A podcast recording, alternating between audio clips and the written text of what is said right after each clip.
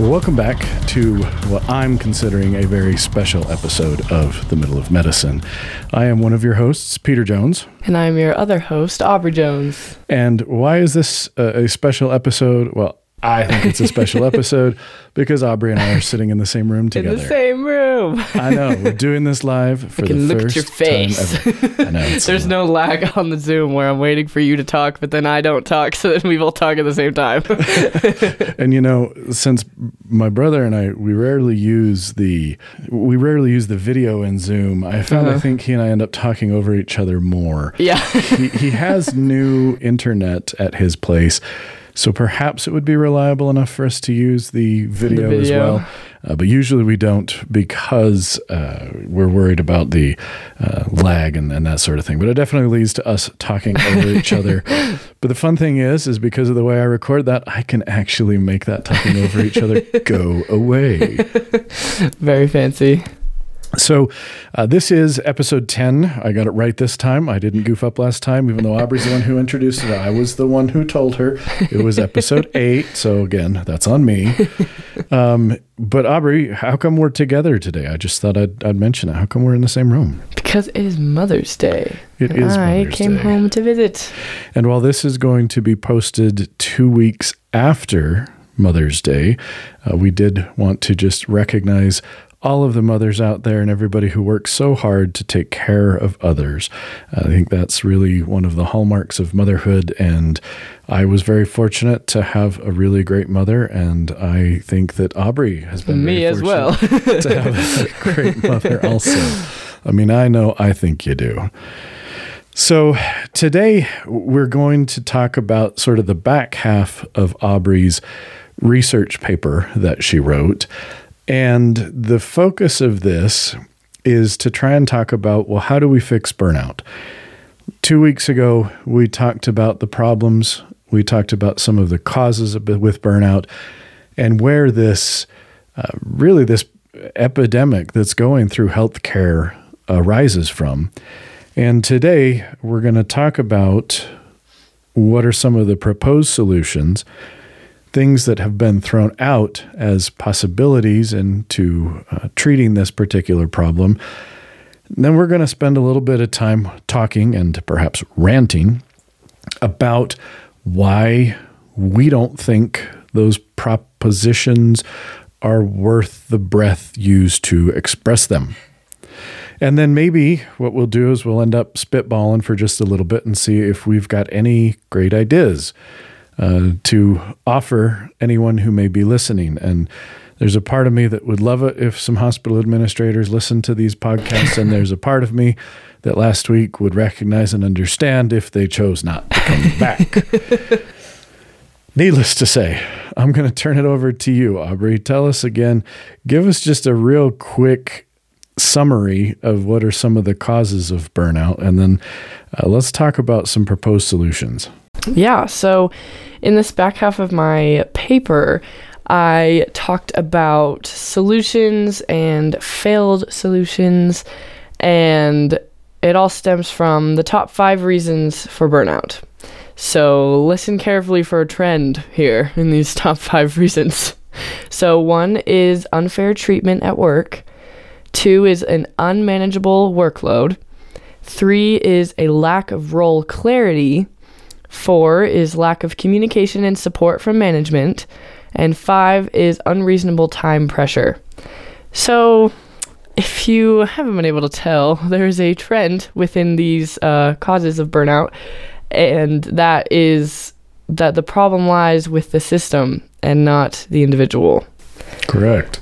Yeah. Yeah, and and that's I think one of the most important things for us as healthcare workers to realize, but also one of the things that I hope anybody who's listening to this and anyone who may decide, hey, this is something important, we need to somehow be involved in this, they recognize that also that this is a systemic problem, that this is not an individual problem, this is not a problem with nurses, doctors, techs, uh, all the other people who are involved in healthcare, this is not a problem of them just not working hard.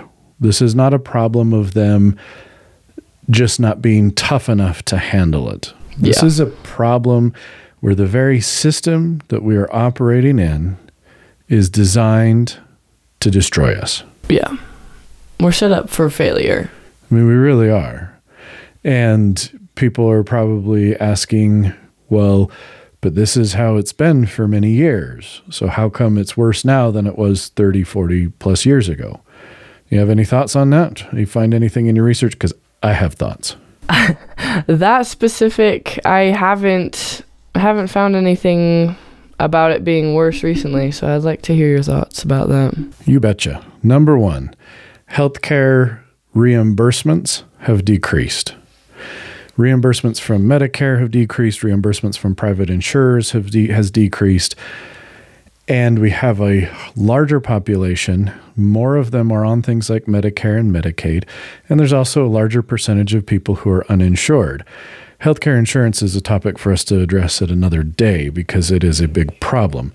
But what this leads to is because reimbursements are decreasing, we have to work harder and do more and see more patients and do more surgeries just to try and keep things in terms of income and revenue equal. Now, is that bad? And if that sounds terrible to you, then you should be angry and you should know that we agree that that's terrible. But that's the system we operate in Yeah. healthcare, whether it is being administered by a for profit healthcare system, of which there are many in the country, or a not for profit healthcare system, again, of which there are also many in the country, you still have to have income to just run, even if you're not trying to turn a profit. And so we have to put more people in the hospital with fewer nurses because just numbers cost wise it doesn't work out. We're doing more surgeries. We're doing seeing more patients because you know let's just look in a clinic if you're in a private clinic and you've got x number of employees and you used to make x times 2 in terms of every patient you saw now you're only seeing you're only re- being reimbursed X for every patient you see, but you still have the same number of people, and your overhead certainly didn't get any cheaper, and your insurance for your employees isn't any cheaper, and all of these things. Now you're forced to go. Well, if I'm being reimbursed half what I used to be, then I have to see twice as many people, just mm-hmm. just to be able to still pay the overhead and the people who are working for me. Mm-hmm. And so, with these decreasing costs, huge increase in requirements for productivity just to try and keep things even, let alone trying to make a profit. And again, these are all inherent parts of the system that are broken. Right. Another issue is the fact that there are things like EMRs. So, EMR is an, an electronic medical record. There are incentives and penalties to using or not using electronic medical records imposed by the government. You know, there's all these things. There's this phrase in healthcare called meaningful use, where basically we're required to demonstrate that we're using technology to, quote, improve the uh, healthcare we're delivering. And so we're having EMRs foisted upon us. And having worked with a number of different electronic medical records in my time, I can tell you that some of them are really, really hot garbage. I mean, they're they're just they're trash.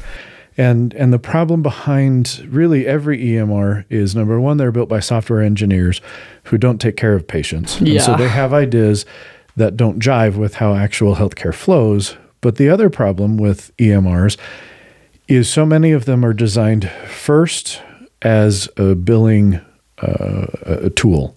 And so their main purpose is for charge capture. It's making sure that Oh, okay. the hospital or the clinic or the system or whoever can can get every, Capture every- everything. can, can capture every charge they're that they're owed for the services delivered. oh. And so they're not first set up for the clinician. They're first set up to try and Right. make sure. For payment. But guess what? All of that stuff falls on us. yeah. And so I'm the one who has to code. And I'm the one that has to make sure that if I administer a medication in the operating, I mean, in the office, this isn't in the operating, this is in the office, I have to make sure that it's ordered Uh-huh. Then I have to go to the MAR, the medication administration record, uh-huh. and make sure that I document that that medication was given. Mm-hmm. Then I have to put in my note talking about that it was given and how and what dose. Uh-huh. Then I have to make sure that what's called the NDC number, which tells the computer what lot this came from and everything, is in there, and that the medication isn't expired so that if somebody has an adverse reaction or if we get something from the company saying, hey, medications in this lot could be bad, we need you to track this down, that we mm-hmm. have this all documented. Then I need to charge, and this is all me. I need to put in the code to charge for the medication at the end of the visit. Oh. So I have gone in and I've given a I've done a procedure, I've given a medication. Now I'm going to uh-huh. spend twice as much time documenting all that than I actually did with the patient. And there's been multiple studies that have shown with electronic medical records on average your time is spent 2 to 1 documenting versus actually interacting with the patient. Yeah. So for every 10 minutes I spend face to face with a human being, uh-huh. I'm going to spend 20, 20 minutes minutes face to screen with a stupid computer. And I love Right. computers, but I start to hate them. no, I went, yeah. So that's a huge difference. It used to be that, you know, physicians could just scribble out their little handwritten notes that admittedly weren't that helpful because very few people could read them and the documentation was poor. And so, from a documentation standpoint, yeah, everything we're doing is better. But the fact that so much of this is pushed back onto the physician. Right. And so then there are people who spend extra money to hire a scribe, which is a person whose whole purpose is to go into the encounter with the Document patient, stand there, in my opinion, somewhat awkwardly in the room while the physician and the patient talk. And this person's over there at a computer, click, click, click, click, click, click, click, documenting everything that the patient and I are talking about. right. So now we've somewhat depersonalized the patient interaction. Because there's a person click clicking in the background. Mm-hmm. Correct. So that's another thing that's new in the last 10 to 15 years that people didn't have to deal with before that. Oh. And then the final thing that I would say is that the bureaucracy of medicine has increased exponentially. If you look at, and this is a funny little graph that I found once, and I shared it with a hospital administrator, but if you look at a plot that has three lines on it, and one of those lines is physician salaries, Uh-huh. the second line is healthcare costs, mm-hmm. and the third line is no, sorry, it's four lines because then it's also number of physicians, and then the third line, the fourth line is number of hospital administrators. Uh-huh. Out of those four lines, only two of them are going up steadily. Which mm-hmm. two are those? Do you think? Guess. The cost.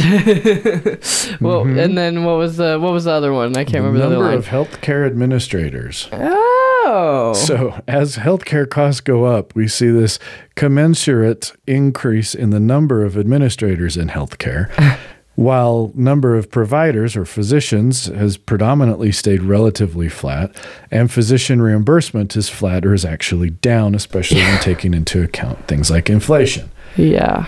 And so we have so much more bureaucratic red tape that we have to jump through, and so much more as a provider uh, of my time is spent arguing with administrators, whether it's administrators at a local hospital just trying to get things done, or most often some pencil neck bean counter pencil pusher at an insurance company who is telling me why they have refused the medical treatment that I, the provider who has a license to practice medicine, has said we should offer.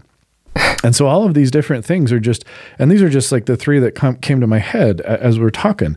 But there's so many additional stresses and additional hoops and additional impediments to the practice of medicine these days that, and this is again just looking at it from the healthcare, from the, uh, excuse me, the physician side. Right. So much of this applies to you as a tech Yeah. and to the nurses on the floor and as to, you know, everywhere. There's so many more hoops. And, Right. you know, it's just like in the operating room, if I have a fast case, I can be done with a case.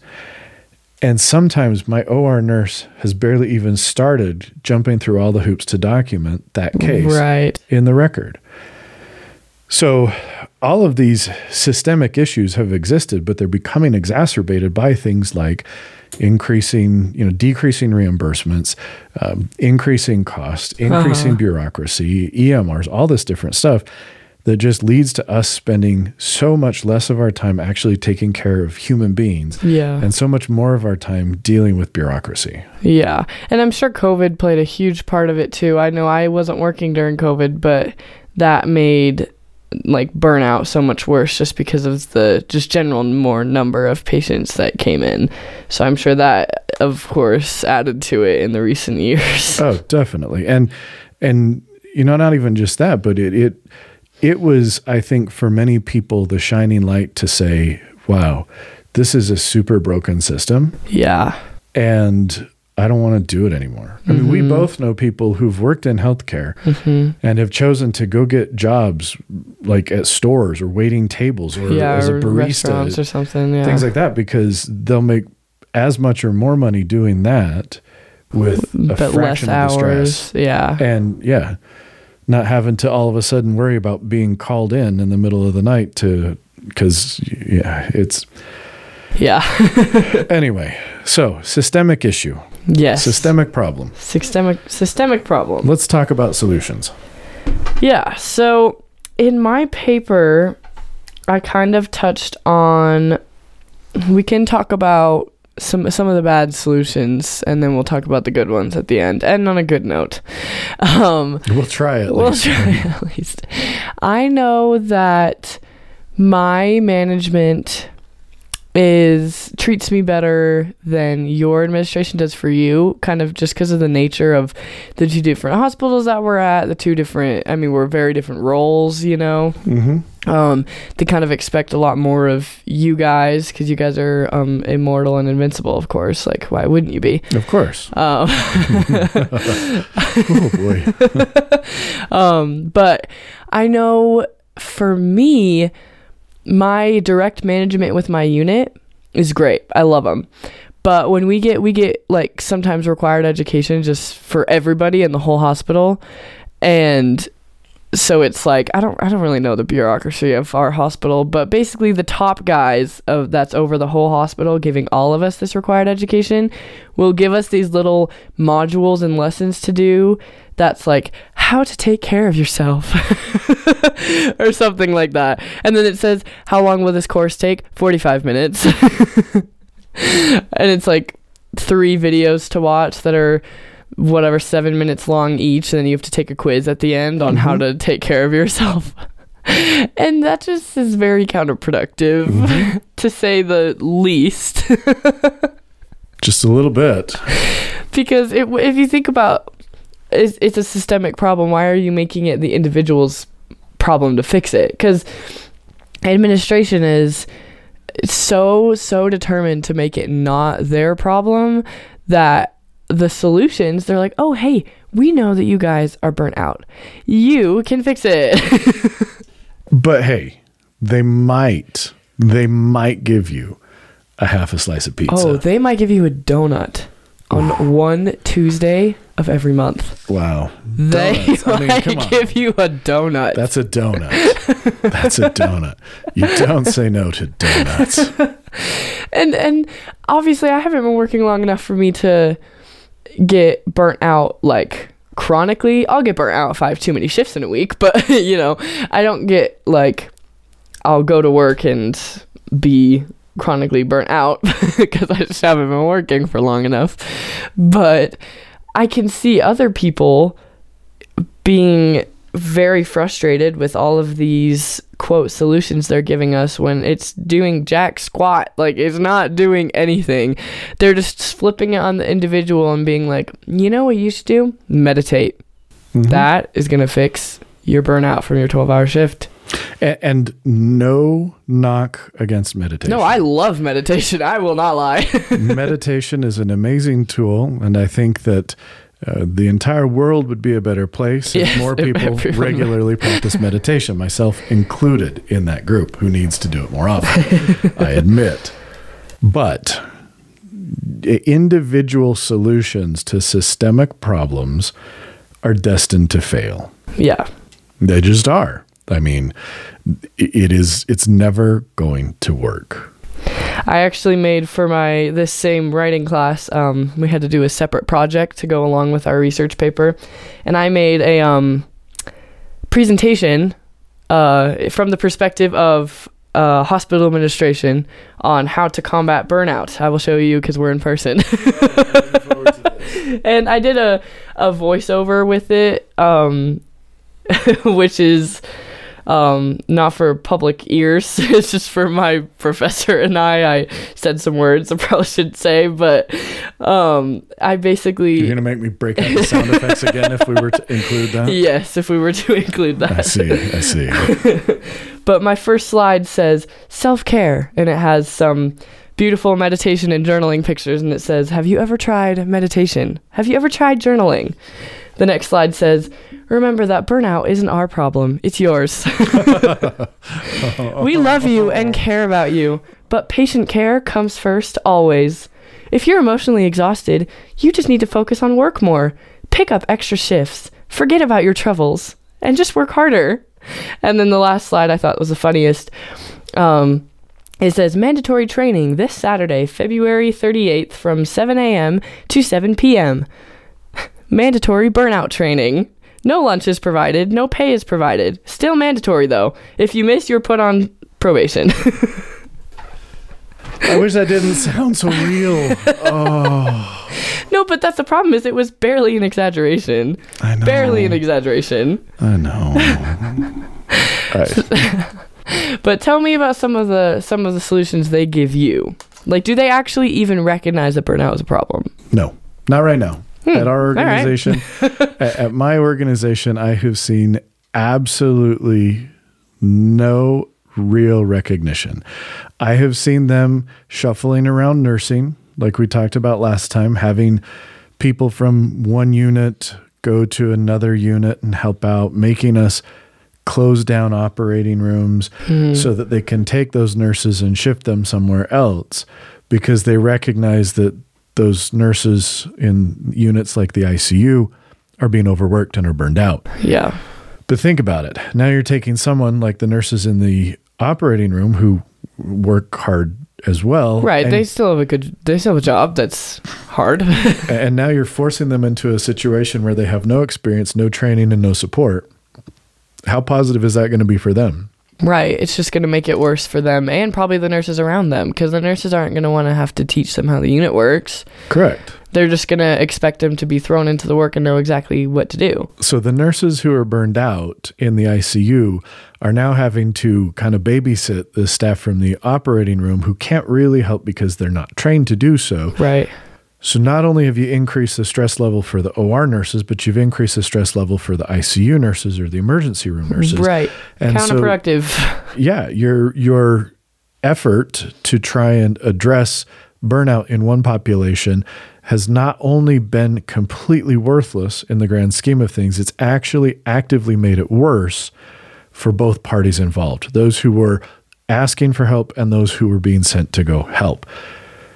A number of years ago, a previous administration at this hospital hired a, a pair of speakers who specialize in healthcare burnout to come in and to give a seminar for us. And fortunately, it was during the week. So instead of having to come in on the weekend, all you had to do was clear your schedule, meaning that now those patients who you would have had in clinic, you got to find somewhere else to put them or those cases that you would have done in the operating room, again, you had to find push somewhere else to, to put them, day, push yeah. them to different days, which are still full. I mean, you know, the patients love that, the doctors love that, everybody's happy. You know, it's it was just a great idea all around. But but in the end, I walked out of this thing about halfway through because I found it so incredibly insulting. And I apologize if I've mentioned this before on a previous episode. I can't recall if I have or not, but I don't think so the whole crux of this was as we talked last week, you know, we're constantly in this stress situation. Right. And we're constantly uh, in a sympathetic nervous system response. Mm-hmm. Fight or flight, stress levels are high, cortisol levels are high. And so they said, well, that's why you feel burned out. You feel burned out because you're constantly in this stress state. Huh. Okay. okay. Yeah. Sure. That's part of why people feel burned out. Right. And so these people we paid to come in and talk to us, they've got a solution for you. Oh. You need to to breathe. Oh. Oh, that's the solution. That was the crux of the whole thing. You need to breathe, which taking slow, deep breaths does. It activates your parasympathetic nervous Right. system. It overrides your lizard brain and says, okay, if I'm taking nice, slow, deep breaths, I must not be I in must be fine. Yeah. I must be fine. So you turned off, turn off that sympathetic nervous system. You allow the parasympathetic to have some control for a while. Uh-huh. Should allow for dec- I mean, it's the same idea why meditation helps decrease Right. stress levels because you're putting yourself in a position where mentally, physically, and emotionally everything is saying, "I can only do this because I'm safe," Right. and so it forces your kind of your psychology to override your physiology. Right. That's fine. Sure, we can all benefit from mindfulness and deep breathing and everything. Right. But that's not the solution to a systemic problem. No. Like, it's a great tool to help somebody cope with difficult situations, Right. but you can't say this is this is how you solve the problem. No, because you can't solve. Just like you said, it's a coping strategy. It is not a solution. It is how you can cope with something difficult. You cannot fix the difficultness with the breathing. Yeah, and I mean, you think about at the beginning of last time we talked, we talked about that Dr. Lorna Breen uh, Mental Health Act that was passed unanimously by Congress. Great, they could all get behind this. Yeah. Why could they all get behind it? Why could we get Republicrats and Demoscrums to like, you know, just like, I, I look, I'm registered unaffiliated. I definitely lean far more to the left side of things these days than I ever used to. But I think there's real big problems. There's with problems with political parties. everything. And but but what's going to get these political parties to set aside their differences? Easy. An opportunity to pat themselves on the back that doesn't require any input from them. right. Doesn't require any work from them at all. It's, just them saying. the same as hospital administrators. What Right. can we do to so that we can go to bed at night and say We fix this." We're working on physician burnout, on healthcare Yeah. worker burnout, uh huh. But they actually haven't done anything about it. Right. That's what this Healthcare Act was because everything we talked about it was turn it back around. Right. It was let's set up grants so that healthcare workers can study why they're burned out and Yeah. maybe try and come up with solutions for their burnout. For us. let's let's give some money to create an advertising campaign to remind everybody it's okay to take care of your mental health. Even though the system is actively designed to not only prevent us from that, but as I mentioned with the board licensing uh, issues, theoretically and potentially could punish you yeah. For, For having taking time for taking care of your mental to health. address your mental health issues and admitting them. yeah. So it, it's busted. It's busted as no, it's busted. it's very it's very busted. Yeah. what else? Did did you have any other like see any other solutions that you looked at and you were like, well, this isn't gonna work. Well, it was it was just all it's just all flipping back on the individual. It's all like I've seen some campaigns where it's like speak up to your administrator or speak up about your mental health or something like that. Kind of trying to encourage you to be like to tell your administrator that you're being overworked so they can like cut down on hours or something. But if you think about that logically, if you actually go to your administrator and say I'm overworked, what do you think's going to happen? They're not going to do jack squat. They're they're not going to do anything. They're just going to flip it around again on you and it, like it's just it's just is so counterproductive all of this. This this whole thing where they're saying speak up to your administrator again, that's putting it on you. It's saying you fix the problem then. If you're burnt out, you tell the administrator. When it's it's a systemic problem. well, and and look, let's be honest. Find me a hospital administrator who gives a crap. No, and they're not going to do anything. Again, if you go and say you're overworked, they're going to be like, "I'm sorry, I can't do anything for you." It's probably what they're going to say. So's everybody So's else. everybody. Everybody else. So, So we just I. need you to be part of that team. We really just need you to be a team player and step up and just understand that the rest of your team is feeling as overworked as you are. So we know that it's shit. Just get in the shit together. Yeah, just do it together. I mean, but that's the thing is that that's all they're going to do because they're useless. They're utterly useless bags of protoplasm. That's a new one. They are. like, I just, I, you know, and okay, I'm going to try and be fair for just a second here. I have no doubt that their job is hard. Right. I have no doubt that they have a lot of things that they are juggling, and there's a lot of behind the scene things with the business of medicine that I don't understand. I know that.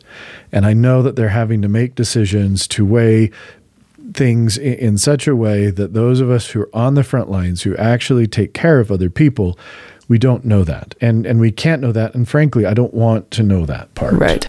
But at the same time, you cannot be so openly and brazenly hostile towards the people who work for you Right. and actually make it so you have a job. I mean, mm-hmm. that's the thing that drives me crazy is I see hospital administrators whose every behavior and every action is one of we really, really, really hate doctors. yeah. And I'm like, okay, back at you. But at the same time, I'm not here. You don't have a job. Right. Like I don't understand that uh, that just the enmity that exists between administrators and healthcare workers, where those of us who actually do the work to take care of people, Are the ones getting absolutely trashed on. and and I'm like, you guys wouldn't have jobs if it wasn't for us. yeah. So even from a purely selfish standpoint, you'd think that they should be incentivized. At least a little nice. right? To go, well, what can we do for these people who make it so I can take home my seven figure salary every year? And, right. you know, all this kind like, I just, it, it boggles my mind. And I don't understand why we're all on such different pages. I mean, again, the medical staff office at my hospital gave me some book about physician burnout and i think i've gotten two of them given to me over I saw it in the garage on the floor a couple of years ago. because that's where it belongs and it was like I think I got accidentally run over by one of the cars, and it just made me laugh. Look, I got it. I threw it in the trunk of my car at some point. At some point, it moved from the trunk of the car that was in the garage to the floor of the garage, but it was not worth the energy to literally bend over and pick it up. and so it stayed there. That's until how I trash think- it was. I think finally, well, because again, it all boils down to the idea is physician, heal thyself. And that's Breathe. not acceptable. Take a deep breath. like, again, that's just not acceptable. No. It's a systemic problem. And so individual solutions will never succeed, they will always fail. Right. Yeah. So, what can we do about it, Aubrey? I'm, I'm feeling like I'm feeling down in the dumps here. How are we going to fix this? Well, we can talk about. I'll I'll talk about some of the good things that my administration does. Please, let's hear it. because or at least my in-unit management because they're great i love my manager and i love the charge nurses they're great um, this kind of goes along with one of the articles i had in my paper um, one of these articles talked about how just walking around can help fix little problems that lead to burnout. Just just walking around and actually seeing what's going on. So they gave the example of the manager just walking around during a shift, checking up on people, and they can see firsthand some of the issues that just come up. In this in this article they were talking about something this is just something small, but if there was a broken printer in a clinic, and if the printer is broken, that means every single time something has to be printed in a timely manner, you either have to run across the building to a different printer as fast as you can to print something out, or you have to ask someone for help, and then it turns into a whole thing. And if the manager is walking around to see what's going on, they can see that and be like, oh, this is a problem. I can try and fix it. And little things like that. So that is something that my management is very good at. The charge nurses, especially, will walk around very often during the shifts and check on every single one of us. Um, they'll come up to us each individually and ask how we're doing and if we need something and if we've taken our lunch break or not. If we haven't, they will offer to sit for us so we can go to take our lunch break, which is great. I love that. That is. That's really impressive. It is really, really good. Like there was one day where it was an absolutely insane, absolutely insane day shift. I get off at 6 p.m. I start at 6 a.m. I get off at 6 p.m. It was 4:45 p.m. and I hadn't eaten yet or peed yet. I had not even gone to the bathroom. and the charge nurse was actually one of our assistant managers. And she comes up to me and she goes, Aubrey, I'm literally going to force you to take your lunch break right now. And I was like, oh no, I have a couple more charting things to do. And she was like, no, no, leave. Go take your lunch right now. And I was like, okay, I will go do that. But the fact that they they will come around and make sure each of us has taken a good break. They'll sit for some of the nurses if the nurses need to go to the bathroom or take a shorter break or something. But the, the fact is that they walk around. They walk around to talk to us and see us, which I really, really appreciate. You, you know, that's I mean, that's great that they do that, and I'm glad to hear that that they're they're being proactive in that. Um, you know, I see at our hospital, I see what they call senior leader rounding. Uh, they they reportedly do it. And, reportedly, well, I mean, I don't see a lot of it but it's been months and months and months, and they're supposed to do it in every unit. Uh, some member of administration is supposed to do it monthly. I honestly don't know when the last time it happened in my clinic was. Our CMO, uh, chief medical officer, came and did it a, a week or two ago, and I was probably inappropriately so, but it was a little abrasive. I just yeah. said to him, I said, "Hey, so prove me wrong." And he said, What do you mean? I said, I told everybody that this was a complete waste of their time to have you come here today because in the past, all anybody does when they quote senior leader round uh-huh. is they walk into the office, kind of walk around everybody, wave, and stay there just long enough that they feel they can check that box off on the whiteboard in the administrative boardroom. Uh, and then they leave. Hmm. Like they don't actually spend any time talking to anybody. They don't spend that time to see what is what is making it more difficult for these folks right. to, to do their job, any of that kind of stuff. And so, yeah, if people will actually do it, but right, you know, too too few people are willing to do it. Yeah, yeah, no, for sure. It's just it's just the fact that they need to take like take the effort to just spend some time, and it would go a long ways, but they seem to think that that's a lot more difficult than yeah. it needs to be. Yeah, they do. Um, I'm trying to think. There was another thing that my oh, this was more of a recent thing. We get a lot of student nurses coming around to do their clinicals in our unit, um, and usually they just kind of stick it to whatever nurse is is there on a good pod that day. Sounds about right. But my management is very they tend to be very what's the word? Thoughtful of who they put the nursing students with. Um, they'll ask the, the nurses before and be like do you feel okay to take 12 hours to have this um, nursing student with you? And and i just want to say as someone who just completed six straight weeks of having either one of two medical students or uh-huh. a family medicine resident with me. Uh-huh. It's exhausting.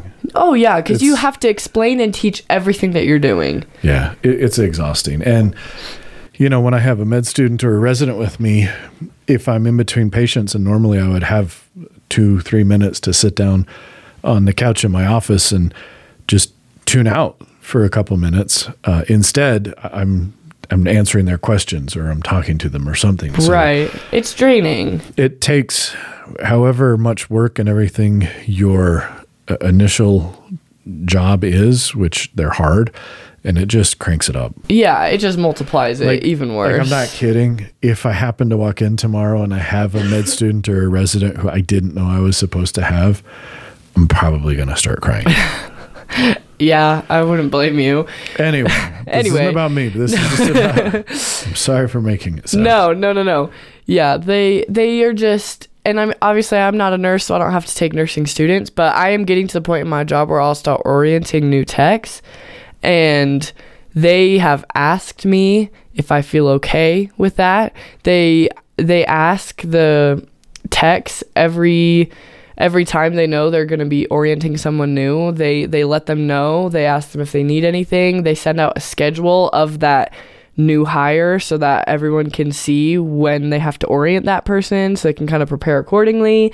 Um, basically, when they're trying to dump new stuff on us, which makes the job worse, my management is very good at being supportive to us. And that's great. I'm glad to which hear is that. great. It is really great. However, I do want to point out that the only reason that that stuff works is because you have good people in this position. Right. who are actively fighting against the system. yeah. Yep.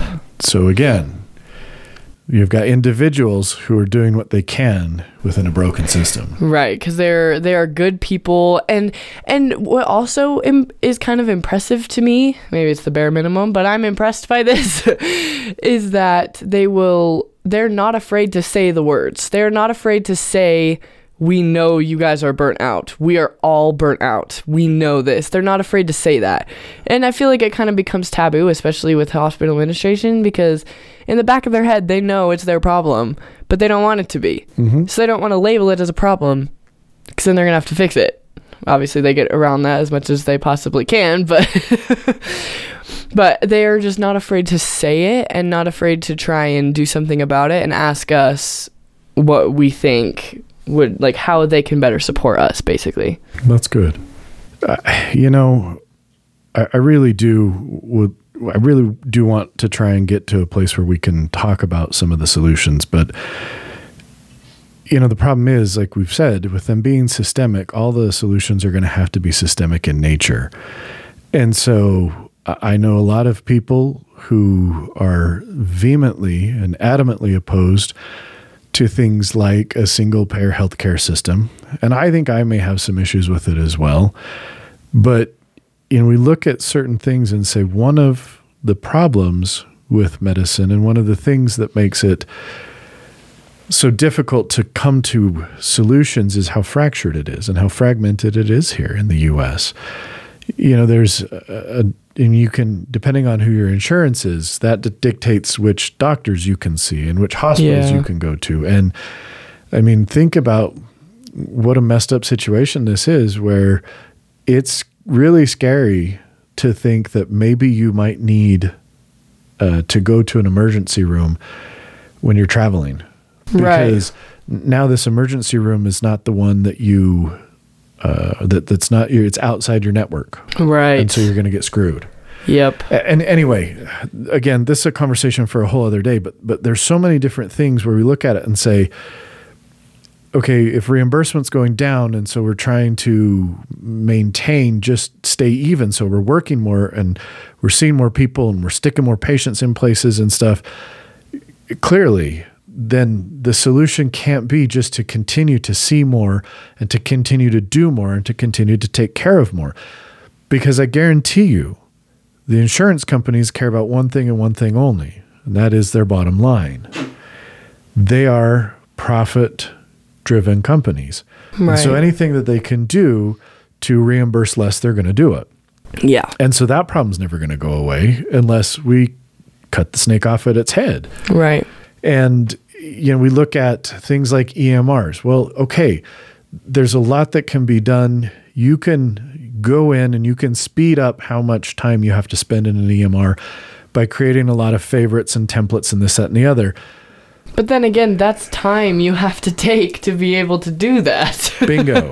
like it's putting in that time and saying, okay, well, I know that these three hours up front will save me 30 hours over the course of the next year. Right. But then you're like, but do I have those three hours? Those three right now? hours, Or do I have the energy to spend those three hours? And a lot of times Right. the answer is no. yeah. And so uh, we've got to get to a place where we understand that we're all on the same team and that we're, we should be working for the same thing, whether it's administrators, physicians, nurses, MAs, scrub techs, CNAs, floor techs, you know, the, the housekeeping folks, our food service folks, everybody who's working in healthcare, we're all there for the same thing, but we don't act like it. Yeah. And until we can get to a point where we can act like it, I don't know how we come to a solution. Right. I mean, Yeah. uh, you know, you look at, I mean, I look at doctors who are doing what's called concierge medicine. And there are some family practice docs throughout the country that what they do is they take a certain number of patients and they do the math and they say, okay, I'm going to close an office. Uh-huh. I'm not going to have an office. I'm not going to have the overhead of an office. I'm not going to have staff. Okay. I'm going to just be independently employed and I'm going to take this many patients a year and they pay me cash. Okay. And they pay me cash, and that cash payment entitles them to two house visits a year Uh-huh. and, and this that, and the other. Like there's a certain number of things Right. built into that. And then there's probably some, and if I need to do extra, then it's this much, that, and the other Right. but but they're looking at that and saying the easiest way for me to overcome this and be able to work a little bit less spend more time with my patients having that human connection which can be very energizing Right. Yeah, for sure. the only way they think that they can do that is to say i'm not going to take insurance i'm going to mm-hmm. just we're you and i we're going to have a private contract with each other where you pay me x for and i deliver y Yeah. and that's our relationship Right. and it's interesting in many ways. I think it's innovative. It obviously, wouldn't work for somebody like me, like a surgeon, because Right. because the nature of, of what I do. But you know, they're they're trying to find ways because this system is so not built to serve them that they're having to say, well, then we need to get outside the system. Right. Yeah. Which the I mean, obviously there's a lot of other problems like how expensive healthcare is in the first place in America, but there's so many problems that the fact that we have to go outside of the system, you have to think of something yourself. You have to get outside of it to then actually do your job. Like make it make sense. That doesn't make any sense. That shouldn't have to happen. You know, and there's all these things where uh, people are looking at, well, deals between healthcare systems and health insurance companies that help improve reimbursement in some ways, to again, with the idea being if we can have a special agreement with this health insurance company, then we'll get a little bit better reimbursement from them. So maybe we don't have to work hard. Maybe, you know, maybe we can start seeing a few fewer patients and things Right, like that. But- right. I don't know. I just don't see where this comes to a conclusion Yeah. that makes it feasible for people to continue to work in it without changing the system. Yeah. You know, I mean, Right. yeah, okay, great. We need more staff. Let's get more staff. Right. We've That been be great. trying. Right. we've been trying. I was just telling you today at breakfast that we've had like six techs who we've hired and they made it through orientation and then they quit. yeah.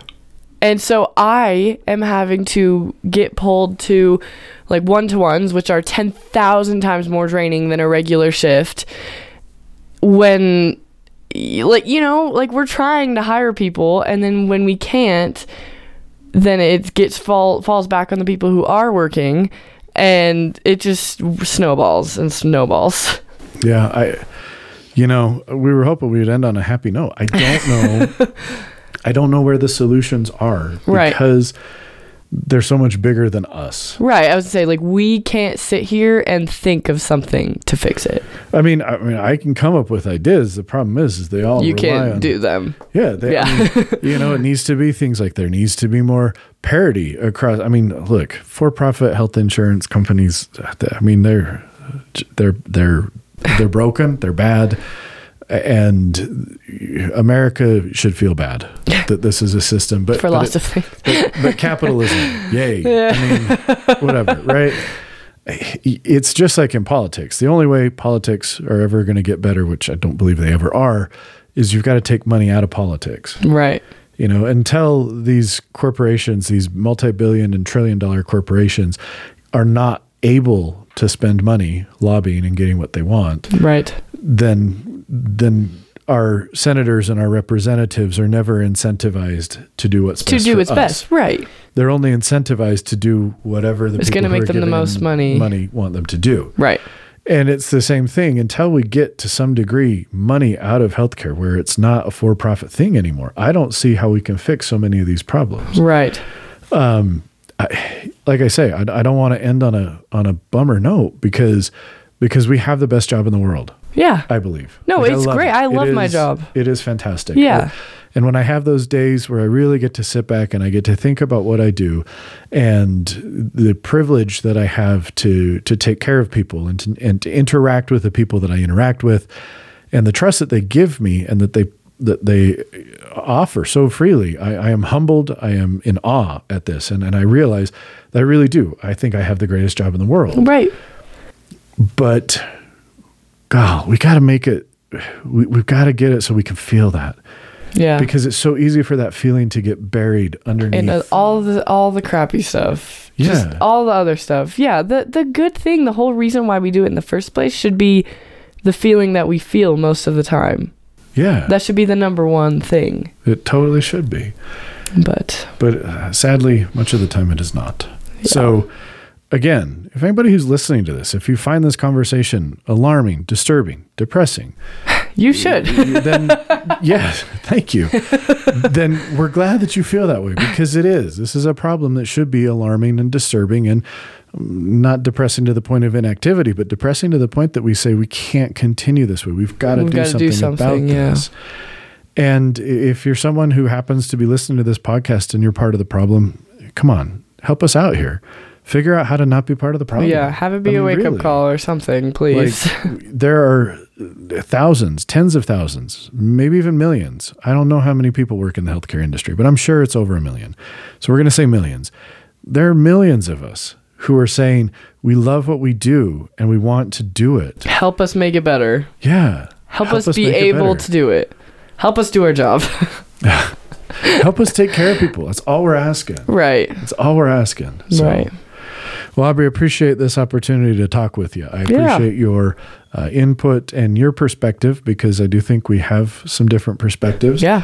Um, it is a big problem, and it's a problem that I am desperately hoping will uh, will will get some attention because it really does need to be addressed, and it's difficult. It's a far bigger problem than just a few of us sitting here chatting, and mm-hmm. it's certainly a bigger problem than than all the different people who work in healthcare across the country who are who are great. You know, I mean, they, they work hard, they do good things, and and they're so tired of this that it's almost insulting to call them heroes. I know a lot of healthcare workers Yeah. who, during the whole COVID 19 thing, when people were like, oh, healthcare workers, they're heroes, they were just like, shut the F up. Yeah. Don't call me a hero if Yeah. you're not willing to help me do my job. yeah. You're So- making it worse. So amazing people that work in healthcare, and I work with a lot of them, and I love the people that I work with, and I know that there are people who are just as good throughout this entire country who are doing this, Absolutely. and they need help, they need support. They don't need pizza. They don't need donuts. they don't need National Nurses Day. They don't need National. it's Nurses Week right now. They don't Sorry, need Nurses don't need Week. nurse- I'm sorry, it's Doctors Day. For, so I forget that it's, it's a week for everybody else. oh, yeah. It's a week for us. it, you know, they don't need that. That's No. great. That's nice. That's good. That stuff can help morale. But none of that stuff gets at the heart of the problem, which is the system right now is designed in such a way that we are going to be chewed up and spit out. Yeah. Yep. Systemic problems do not require individual solutions. They do not, and those individual solutions will never be adequate. yeah. So, on that happy note, On that happy note. we're going to wrap up today and we're going to think really hard about something more entertaining we can talk about in two weeks. Maybe we'll need to take another little dive into Something know, funny. medicine and media or something like Something that. like that. You know, I mean, Doctor Strange 2. Oh, there's really no medicine in Doctor Strange 2. I was going to say it just came out, but He's not a doctor anymore. He's really not. He's really not. So, um, we'll be back in another couple weeks. Yeah. We, uh, we'll come up with something that hopefully, again, we'll try and think of something lighter. that's a little bit lighter, maybe a little more entertaining. But we sure appreciate everybody who's taking the time to subscribe, to listen, to hopefully share it with other people. If you find it interesting, please share it. If you've got any feedback, remember feedback at themiddleofmedicine.com. We'd love to hear from you. And please subscribe, share, and give us a five star review. We'd love it. It's That a really five star can- pod. it- it- you know, it really can help boost uh, visibility. So Yeah. we'd love that. We really appreciate it. And thanks again, Aubrey, for your time today. Of course.